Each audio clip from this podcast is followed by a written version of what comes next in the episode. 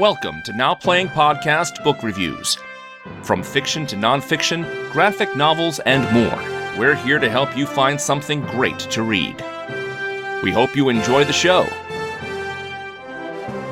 Welcome to Now Playing Book Review. I am your co host, Stuart, And this is Jacob. and we're here to talk about Twilight. Not the movies, we're doing that over as a silver level donation on Fridays. But because they were a book sensation first, in fact, all four books were published before there ever was a movie, we wanted to start there. And so we've reached book three in the Twilight series, Eclipse, which, Jacob, I have to admit, if New Moon was about like new dude on the scene, I thought Eclipse was going to be about how Jacob might have eclipsed the popularity of Edward with Bella, but that's not the case. Well, yeah, I, I'm trying to think of, you know, there's two kinds of eclipse, a lunar and a solar eclipse. So who's covering who here? Is Jacob covering Edward or vice versa? hmm I don't know. When I read this book, it mostly felt like Bella's feelings remained for the vampire. Like, yes, really late in the game, the needle moves a tad and she'll be like, Jacob, I need you,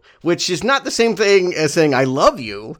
Or like, I want you more than a vampire. But she at least acknowledges there's an emotional attachment with Jacob, but at no point do I feel like this werewolf boy has a shot. I, my heart still bleeds for the guy. Yeah, this one gets real weird for me, especially towards the end where we get, I guess it's not quite a threesome, but a really weird thing going on in a tent where all these feelings come out. I wish it had been a threesome. Is that kinky of me? But I really do wish that this was more erotica than it is. Like, I feel like it's very chaste. At the end of the day, like, Jacob kisses her and it's a big deal. Like, she punches him and breaks her hand and, like, he has to apologize and wait to be asked and all of that. It's very much, I guess, when you think about the literary traditions, social cues and customs and such, it is like that 19th century literature stuff, that Jane Austen, the Bronte sister stuff, where, yeah, it just was a different era of social propriety. And instead of it being about class, it's about being species, werewolf, vampire, human. Interesting thing too, Jacob makes the pitch that he is human. At the end of the day, you go with him because you, you are not having to become anything else. He's flesh and blood. He's warm. Uh, at least it has a warm body temperature at that. But I feel like in the end of the day, he has no pause to stand on here. Like he he gets one snuggle in a tent, as you say, on a cold night. And her parting thought is that like she always wanted a dog, but her mom was allergic. Like, ouch, that just hurts. It's bizarre because that last book, New Moon, we, we, talked about the whole issue where there was the girl Emily whose face got mauled because a guy wolfed out in front of her and lost control, and and yet this one. It, Bella, when they she does kiss Jacob, she's like, I like it because it feels safe. I know I'm not going to be hurt. But you just told us, like in the last book, like this is still a danger too. I I don't know. I guess it's just a silly teenage girl still trying to decide between two guys, and that's never going to go away with these books. Yeah, to break down the code, it's true of 19th century literature, it's true of this. It's all about the fears of sex, right? Like, I'm afraid of getting intimate, there's dangers associated with it, so we have to code that in language, and it's the fact that they're vampires and werewolves that make these people threatening. But truly, it's the fact of having a personal relationship or a carnal relationship that's the threat. Yeah, you, but what's weird is that, like, Bella doesn't seem to care about that threat. There's going to be a whole discussion about having sex with Edward and like marriage and like she wants to have sex with him before she's turned to a vamp because like she's turned on by that danger or something. Like mm-hmm. there, there's some real weird subtext going on. Yeah, she is definitely exploring her sexuality here in what is the biggest book yet. I just want to put it out there that this one is 629 pages in my edition and doesn't need to be. I mean, I also want to just put it out there who killed the editor because this feels like it's as big as almost any Harry Potter book that I read, and not much really happens for the first 500 pages. It's funny you say that, Stuart, because I have not rewatched this movie yet. I, I've seen it once years ago, but I remember it being my least favorite movie. It, it's what I would call the flashback movie. I didn't even remember what the conflict was in it. I just remember we're going to get this vampire's backstory and this vampire's backstory. And yeah, that comes from the book. And yet, my favorite read so far, even though it's longer, I guess here's the thing like Stephanie Meyer, not a great writer. This one, though, like because she sets up elements of like a serial killer going on in Seattle. It, there's just enough like someone goes through Bella's room and there's enough mysteries going on throughout that it kind of hooked me and kept me going. But I agree, like yeah, you could edit it all this down. I don't know if we need all these backstories. Like, does Rosalie become a, a, a better character because you know her backstory now? I don't know. I guess that's what we're here to discuss. Right. Yeah. I'll, I think you're right. This is a middle chapter. She knows where the ending is going to be. She already kind of wrote Breaking Dawn in her head uh, earlier. So this is, it's got that unfortunate position of being neither the beginning of the story nor the ending of the story. We're caught there in the middle, and it's really a time for Meyer to dig into, yeah, supporting characters, characters that maybe we didn't care about or weren't paying attention to, and finding out their backstory. Before we do that, though, I just always have to point out the cover and how I never understand why, like, I got the apple a little bit, but tell me why there's a ribbon, uh, red ribbon breaking into two on the cover. I assume it speaks to fraying and, you know, like uh, snapping a breaking point. Things are going to reach a climax here, but it feels like the photographer didn't read the book and just said, I'm doing my own thing. Yeah, according to Stephanie Meyer and the publisher, this is about Bella having to break that tie of friendship with Jacob to go with Edward to make that final decision, and also represents her breaking that tie from humanity or wanting to break that tie. That, that's why you got this ribbon that's being torn very abstract. But yes. I mean, I guess it's, you know, that's not a, necessarily a bad thing to go. Now they can put the posters for the movies. You know, this was before there were actors attached to the roles. What could you sell this as? Again, I thought this was going to be the Jacob story. And the backstory we get is really for his whole tribe, that he ends up bringing Bella to one of their council meetings. And we get like 10 pages of lore that I had to reread twice just to like soak it up. But here's here's here it is in a nutshell. I think is that he comes from a magical people, the Quileutes. I guess that's uh, how you might say it. Quileutes. They were magic before they were werewolves. They could make wind that was screaming.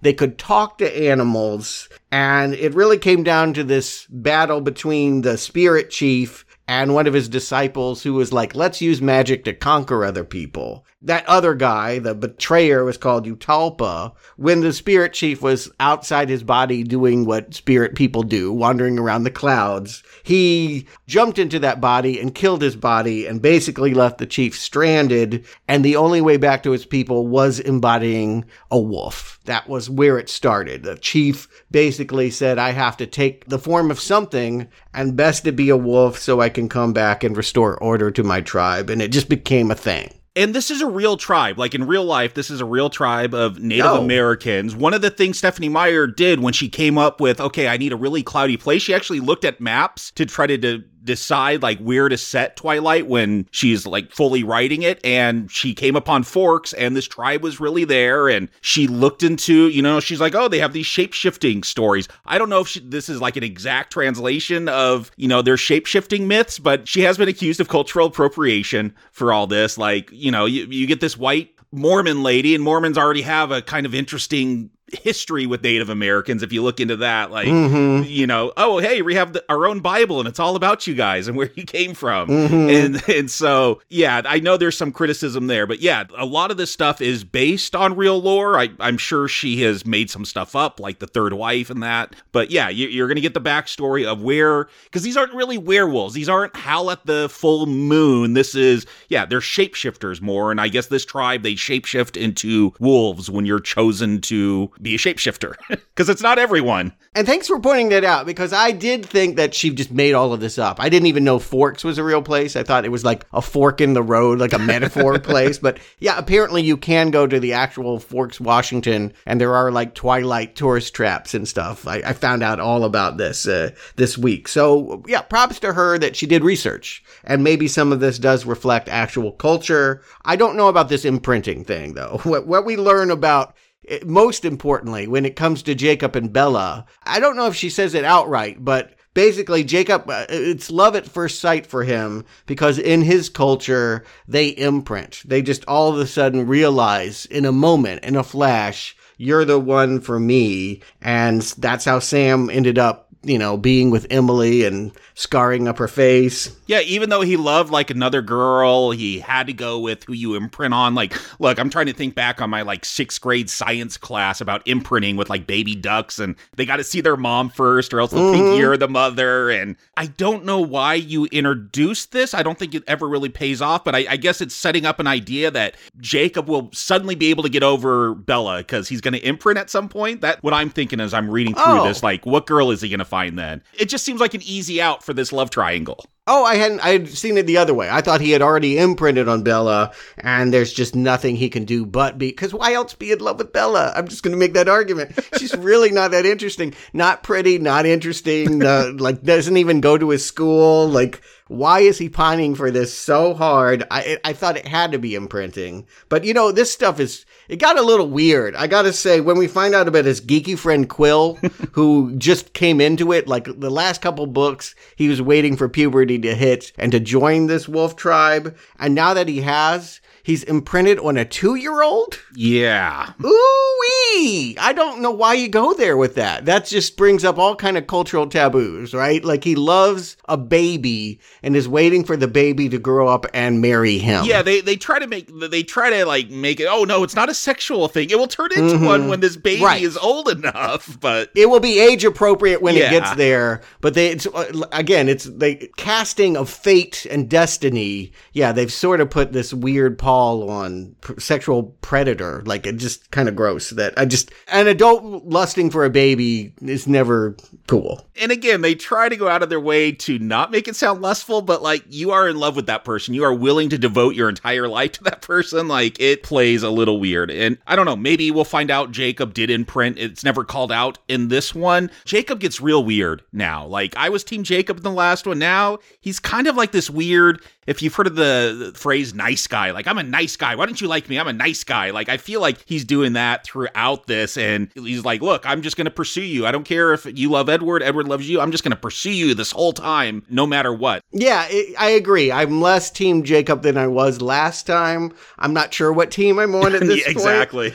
but before we leave the Native Americans, the other thing that came up is we, we so we have this origin for the wolves coming into the tribe. We don't quite have a, an origin for the cold ones, but they do talk about the first time they saw vampires, and it, it's uh, twofer. I guess it was a man and woman couple. They kill the first one. The wolves tear it up and realize even after they've used their teeth to dismember the vampire, it's still moving around and alive, and they have to burn it. So it establishes the idea that they're these cold things that can only be defeated by fire. And then his woman comes in there being all, you know, seductive and vampire womany. I guess this is going to be important because they spend a lot of time in the book underlying this. The chief tries to fight her, but he's old, and the only way that he's able to win is because his third wife kills herself, spills her blood in front of the vampire, and thus distracts her. Which makes me wonder is this Bella's fate? Is Bella going to have to open up a vein in order to, I don't know, save Edward from some conflict? Yeah, my reading is she's definitely going to have to open up a vein to, to save the day, but she's not going to die. We got a whole other book to go after this one. Yeah, and more beyond that. But yes, one more in the four part saga, and then we're covering the other stuff, which sort of circles back and fills in gaps. But yeah, now we're starting to talk about vampire backstories, and you're right. Two of the Cullen kids that I've barely paid attention to. We still know nothing about Emmett, but we do get backgrounds for Rosalie and Jasper. And I'm curious to know if you end up liking either better for knowing more of their history.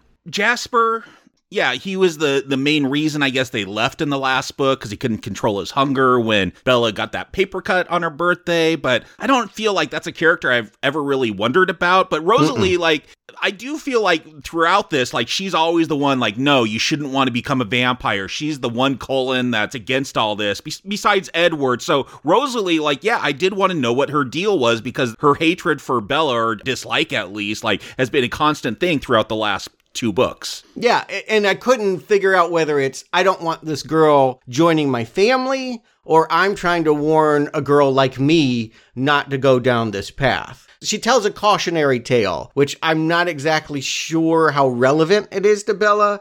I mean, there's sexual assault in it, and Yes. that seems like a deal with Bella going down that alley in the first book. but in, a different way. Yeah. Yeah. So let's explore this. So Rosalie Hale was her human identity, and she came from this middle class family that was doing okay during the Great Depression. They were surviving as bankers. And they were social climbers, and they tried because she was pretty. They thought, "Oh, the owner of the bank has a son. We can hook him up." Except Royce King is no prince. The man that she's engaged to I can't follow this. Like, I get that people can be cruel and sadistic, but he agrees to marry her, and then a week before the wedding, he and a bunch of his friends from Atlanta decide to assault her in the street and leave her dead? I mean, that's how it reads. And again, I don't read a lot of Victorian era literature, Jane Eyre and, and Jane Austen, all that stuff. Like, it kind of felt like it was tapping into that with these ideas of class and this woman trying to move up. Like, those seem vaguely familiar from when I read Charles Dickens, but Gang rape is never in those. I just want to say. And the idea that why get engaged? Like, if this was all just a game to you or you're a cruel, sadistic person, now you're going to have to pretend that you're sad that your fiance is dead and all that. Like, why get serious about it? Like, I'd want to know his side of how this goes. Well, and what's weird is like they call out her beauty, like she's so beautiful. And again, like, okay, a trophy wife, then why do you sexually assault her and, mm-hmm. and leave her for dead? Like that, it's so bizarre. Like, I get it. Rich banker's son, he's gonna have a beautiful wife and then probably cheat on her and ignore her, but like, right. why go this route? You, yeah, you would do this to the streetwalker, perhaps. But if she's pretty and someone you're publicly identified with and engaged to, I don't know why at the last second, in a drunken bit of fun with your friends, you decide to murder her. That just, it seemed over the top. It's felt both too dark for this book and unmotivated. Like, I'm like, I don't get that. And I don't know how it's relevant other than the fact that it sent Rosalie, she was saved. Carlisle came to her side. He couldn't save her life, but of course he turned her. And I remember from a previous book, the idea was that he was really thinking, you'll be perfect for Edward, who he had turned about 12 years before. Edward's not into it, but that was the thinking is I'll bring you into the family so that you can partner up with my son. She instead goes on this murderous rampage. She goes back, puts on a wedding dress, and kills Royce King and all of his friends. That feels a lot to me like what's happening to Bella and Victoria. It made me wonder if we were supposed to be more sympathetic for the redheaded vampire who is hanging out in Seattle and waiting to come down and kill Bella. Yeah, I, I don't know. I never had any sympathy for, for Victoria because of the story. And again, just trying to understand Rosalie. Okay, she never wanted to be a vamp. I don't think any of these people really wanted to. They were all on their deathbed when Carlisle turned them, but she seems to hold a real grudge because of that. She wanted a baby. She wanted that family. So she really wants that human life. And, and so I guess that's why she is jealous and also dislikes Bella because Bella has that life she wanted, but she wants to throw it away and become a vampire. It's even a little bit dishier because she basically says, You're homely. Like, you're not even good looking. I'm really pretty, and Edward never wanted me. And he's been around lots of pretty girls, and all of a sudden, you come in and wafting your smell, and he can't get enough. I get the resentment, but like, that's what it really feels like it's about. It's not about that she got murdered or anything else. It's that this ugly girl thinks that she has more than what I have to offer. Yeah, Edward turned her down, and yeah, it feels almost like the Jacob Bella Edward triangle, but with Rosalie here. Like, I don't even like him, but he turned me down for you, so I dislike you. yeah, I didn't have any more sympathy for Rosalie after hearing this than I did before. She seems like a problematic character that I wouldn't trust. So I'm wondering how she'll develop in the end, whether she'll die to help Edward and Bella come together or what, or how she'll put aside all of these grudges. I can't imagine. So, what about Jasper? Like, were you dying to know more about him? Like, does this backstory open up his character at all? Like, that he was a Confederate in the Civil War, a general? Wait, hold up. So, what I remember hearing, the only thing I remember hearing about him, he's the most recently turned, which to me meant, oh, they did him in the last 20 years. He was a kid in the 60s, right? Yeah, no, Civil War is the most recently turned. Jasper Whitlock is a 17 year old Confederate general who, yeah, again, he was recently turned by the Cullens. They found him in Philadelphia probably 20 years ago, but he, for a century, was caught up in wars. Not only the Civil War, but then we find out all of these vampire coven attacks. And this is the stuff I like. That's why I say, like, oh, this is probably my favorite because you just get all this weird lore and backstory of, vampires, like working their way through Mexico, having their own civil war. Like, I don't know. I, I wish the books were more about that than what we're getting. Yeah, agreed. It feels like an entirely different book. Civil War and all of that stuff, a historical fiction novel was not what I thought I was reading. What seems relevant to me is that he is now an expert in how vampires can use newborns. And that word made me think because Jacob, I think you've mentioned that somewhere in the movies it's coming. There's like a vampire baby. Yes. And like I just imagine like little babies like with wings flying out of cribs and attacking people. I'm like, ooh, the newborns. That's what I was thinking. Like every time I saw that word, even though they make it clear, newborn just means someone that's been newly turned into a vampire. But and I guess that's why you do have Jasper stories because throughout this novel, they're trying to say how dangerous the, these newborns are because they can't control their thirst and they're wild and they'll just kill everything. And and so that's again, I guess we're supposed to sympathize with Jasper because he had to go through that struggle to be tamed. You're never more dangerous or more strong than when you first get bit because that's the point when you have so much rage and it's just all new. It basically means that you could physically take an old vampire. And there are vampires that calculate on that. It was a Civil War strategy. There were vampires I think they mentioned some dude named Benito who would go around turning people just so that they would then go and hurt his enemies and he could take down a coven. And that is what Victoria is also doing. She's up in Seattle. We don't know this. Again, everything's from Bella's perspective. So Yeah, we just think there's a serial killer in Seattle. Yeah, we hear about news reports about all this death in Seattle, but in fact, it's Victoria creating newborns with the idea that if she has 20 people that turned in the last 365 days, that's going to be something that can overpower a vampire family of 7. So Jasper will be fighting back because he knows these war strategies. It's weird. I- I'll put it that way. I wish I had, I don't know, do I want more of his story or do I want it to be more integrated? I it's difficult to say. I think what I am struggling with for sure is the decision to make everything told from Bella's point of view. Yeah. Because she has to be the focal point and because everyone loves her and all of that, it gets really exhausting having to always think about, well, what does Bella think? What does Bella do? What's Bella going to react to at this moment? Like, no, like, let's just spend some time with these other people and not worry about whether it relates to Bella or not. Yeah, I so wish these were just written third person. I think they could be so much more interesting. Mm-hmm. I really do. You know, I know she goes back and writes it from the Edward point of view, but I'm like, maybe that's a start, but I almost feel like you want to hear hear lots of points of view, yeah. particularly people like Jasper, who again has been sort of this cipher in the background, who now I realize has an interesting life, but I don't get enough of it to really care. What it, what's so interesting? Maybe we'll get it in Breaking Dawn, but Emmett, like no one cares about Emmett. What is his backstory? Did we ever get it? I feel like Esme's, Carlisle, and like everyone but Emmett, we have got their backstory now.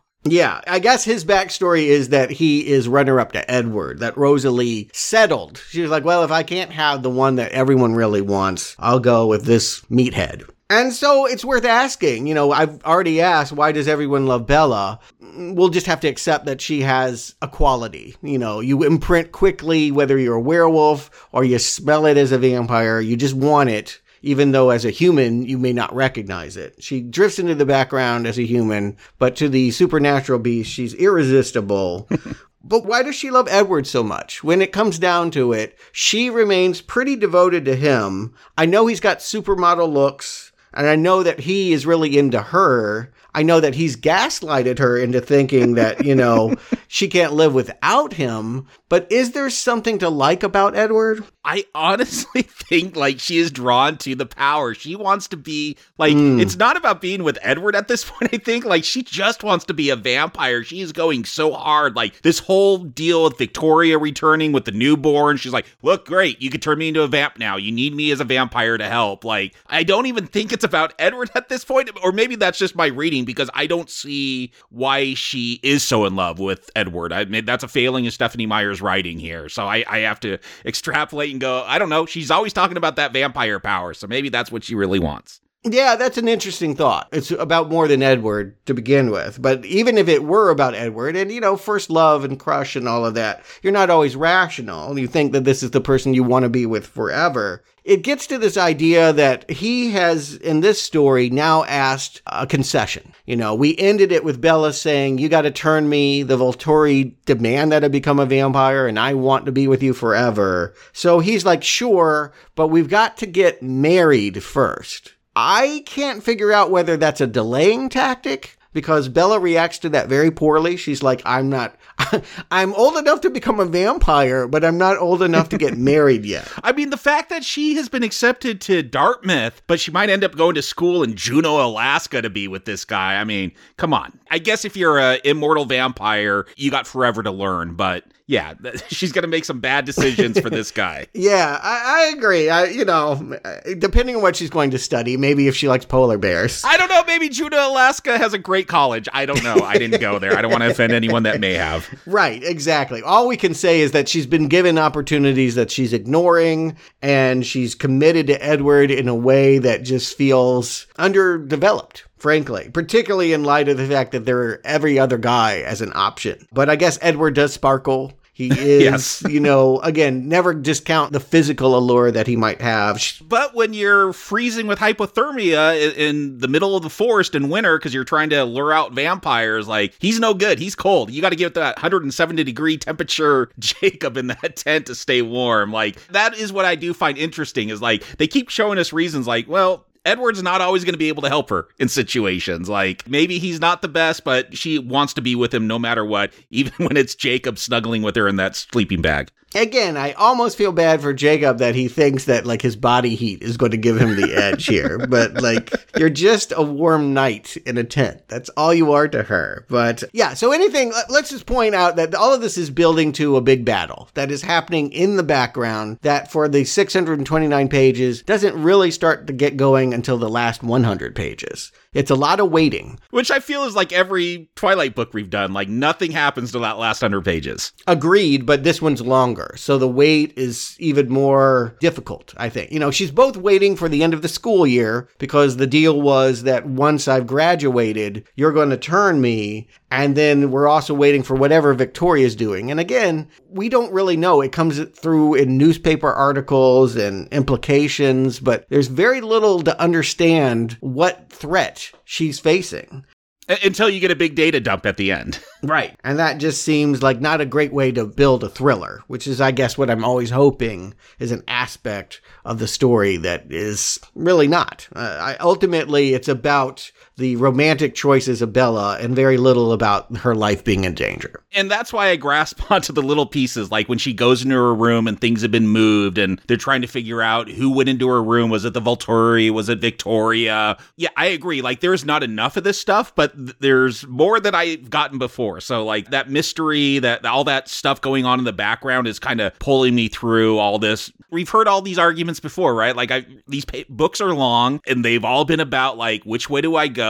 And here's another one. Yeah, I feel like this is the one to make it most overt. Already, I talked about how that for me, this felt like virginity and like you're going to be the one to take me, but once I've lose my virginity, you're not going to want me. So we play this game of take me, don't take me, take me, don't take me. And now we have it made overt because it's about marriage. And like that's truly an argument about sex before marriage that happens, I would imagine, in Mormon culture. Yes. That's a discussion. So, yeah, she's really made the argument very front and center in this one. And her attachment to Edward, it becomes comical because Edward wants to go down to the like battlegrounds and fight all these vampires that are coming. And she's like, but I want to be with you. And he's like, well, then I'll stay in a tent with you. Like, he, doesn't Stephanie Meyer know we'd rather be on the battlefield? Like, that's what's killing me about this book is that we spend our time away from the things we want to see because Bella has to be indulged. Yeah, this is a big buildup. The wolves are going to team up with the cold ones. They're, you know, sworn enemies to fight these newborns in Victoria. A massive battle goes down, and we're going to see like one newborn show up because it's got to happen in this little camp with our main characters, mm-hmm. even though there's a big old battle going on like 100 feet away. Yeah, and we'll get to that one newborn she meets, Bree Tanner, not to be confused with, I kept calling her Breonna Taylor, and I'm like, oh, that's oh no, not right. no. But, uh, she will have her own story. We're going to talk about that novella in just a second. But to wrap up this one, so yeah, there's a battle that happens pretty much out of our view, and it seems like it goes down easy because the werewolves and the vampires are working together. Jacob gets hurt. I'm not sure how bad. He heals quick. Yeah. So I'm not that worried for him. And, you know, there is Jane and the Volturi that roll in here at the end. I'm not sure they spent enough time debating whether Victoria was behind everything going on in Seattle for me to wonder if there wasn't a Volturi plot or some bigger vampire behind the redhead. Yeah, and there is a lot of questioning, like when they kind of figure out what's going on, like why haven't the Volturi showed up to stop these newborns? That's usually their job. Are they in on this? Again, there are seeds of like really interesting plot points that I, I wish were fleshed out more, but like that's the stuff that's keeping me drawn into this book. But I, I again, I wish there was a whole lot more of that. But interesting idea, like is the Volturi is like this a secret plot to get the Cullens after that last book? I sense that there is. I'm not satisfied because, well, because we have another big book to go, and because Victoria is dead, that it's all said and done. Yeah, after three books, we finally defeated all the bad guys from the first one. It took it took 1500 pages to get there. and get you married and get you bit. That's all that's going to happen. Maybe that is a 700 page argument. I don't know. But before we cover Breaking Dawn, I think we should skip ahead to 2010. Three years after Stephenie Meyer wrote Eclipse, she came back to the newborn character of Bree Tanner. The year the theatrical adaptation of this movie came out. Ah, yes, good point. Maybe as a way of hyping up that if you read the preface of this novel, it's a short one, it's only 179 pages, but Stephenie Meyer basically says that sometimes you write characters that stay with you, that have a backstory that you want to return to. And she published a story to maybe explain who this child was, this 15 year old runaway in Seattle who got turned and joined the Victoria Army. Yeah, this novella, The Short Second Life of Bree Tanner. Stephenie, like this novella, you get experimental. It doesn't need to be first person, but she's going to do first person again. Like, drives me crazy. That did make me angry. The only thing I liked about it, I'll just go ahead and put there, besides the fact that it was shortened to the point, it kind of covered the same ground. I don't feel like I really learned much about who she was, but it allowed you to understand the perspective of a vampire and how they thirst and how they do have to feel bad about killing people and what have you. This was a character that wasn't vegetarian, that wasn't going out into the woods and eating deer like the Cullens do. And so, what is it going to be like for Bella when and if she decides to go vampire? I think that's why it was cited as important. Bella saw a version of herself as an undead, as a cold one, and maybe it gave her pause to think maybe this is not a great idea. It, what's weird for me is when we meet Bree, like she's already a vampire. I get a short second life, so that's referring to her vampire life, but it's not about her getting turned or anything. She's already part of this newborn gang, and I don't know. Again, there's interesting things. There's a lot of politics about the leader and that. There, there are some interesting things, like they are told they can't go out in the sun, like they are being deceived. It does feel like this weird cult that they're in, but I don't know if I have that much more insight into the vampire or the newborn life because of this novella. No, it's short, so you don't. I it doesn't overplay its hand, but it does feel like uh, fill in blanks that probably didn't need to be filled. I did laugh. Like early on, there was this debate with the vampires, like what superhero would be the best hunter? Would it be Spider Man? Would it be Hulk? Again, this is coming out in 2010. This is when they Twilight is huge at Comic Con. I do wonder, like, if she started throwing the superhero stuff in there because, yeah, it was now a Comic Con phenomenon. Hmm. Good point. Good point. There is sort of a love story happening here as well. It's sort of an Edward and Bella story, I guess. It's uh, she meets a vampire, Diego, who convinces her that they can disobey the people that are manipulating them, that they are going to be safe in the sun. They don't need to believe the vampire myth, that they could have an independent life and they plan to run away to Canada together, but he is ultimately killed by Victoria.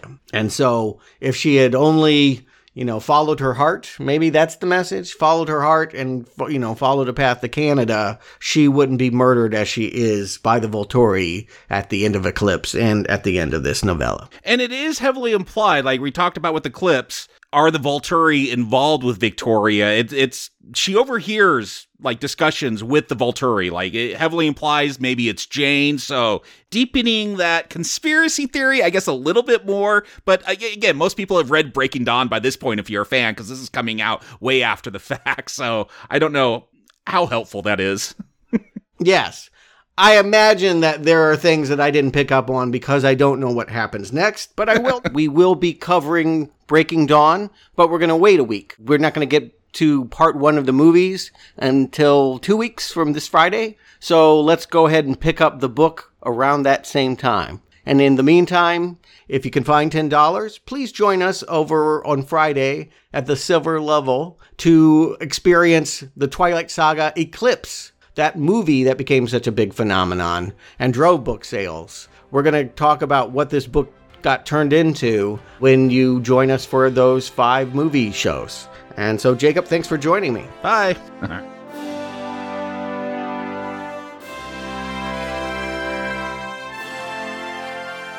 Thank you for listening to Now Playing Podcast Book Reviews. We hope you've enjoyed this podcast.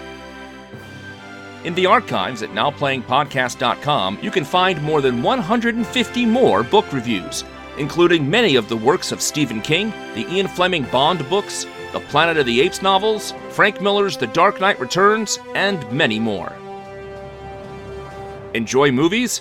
The Books and Nachos hosts have done more than 1,200 movie reviews, which you can also find at our website, nowplayingpodcast.com.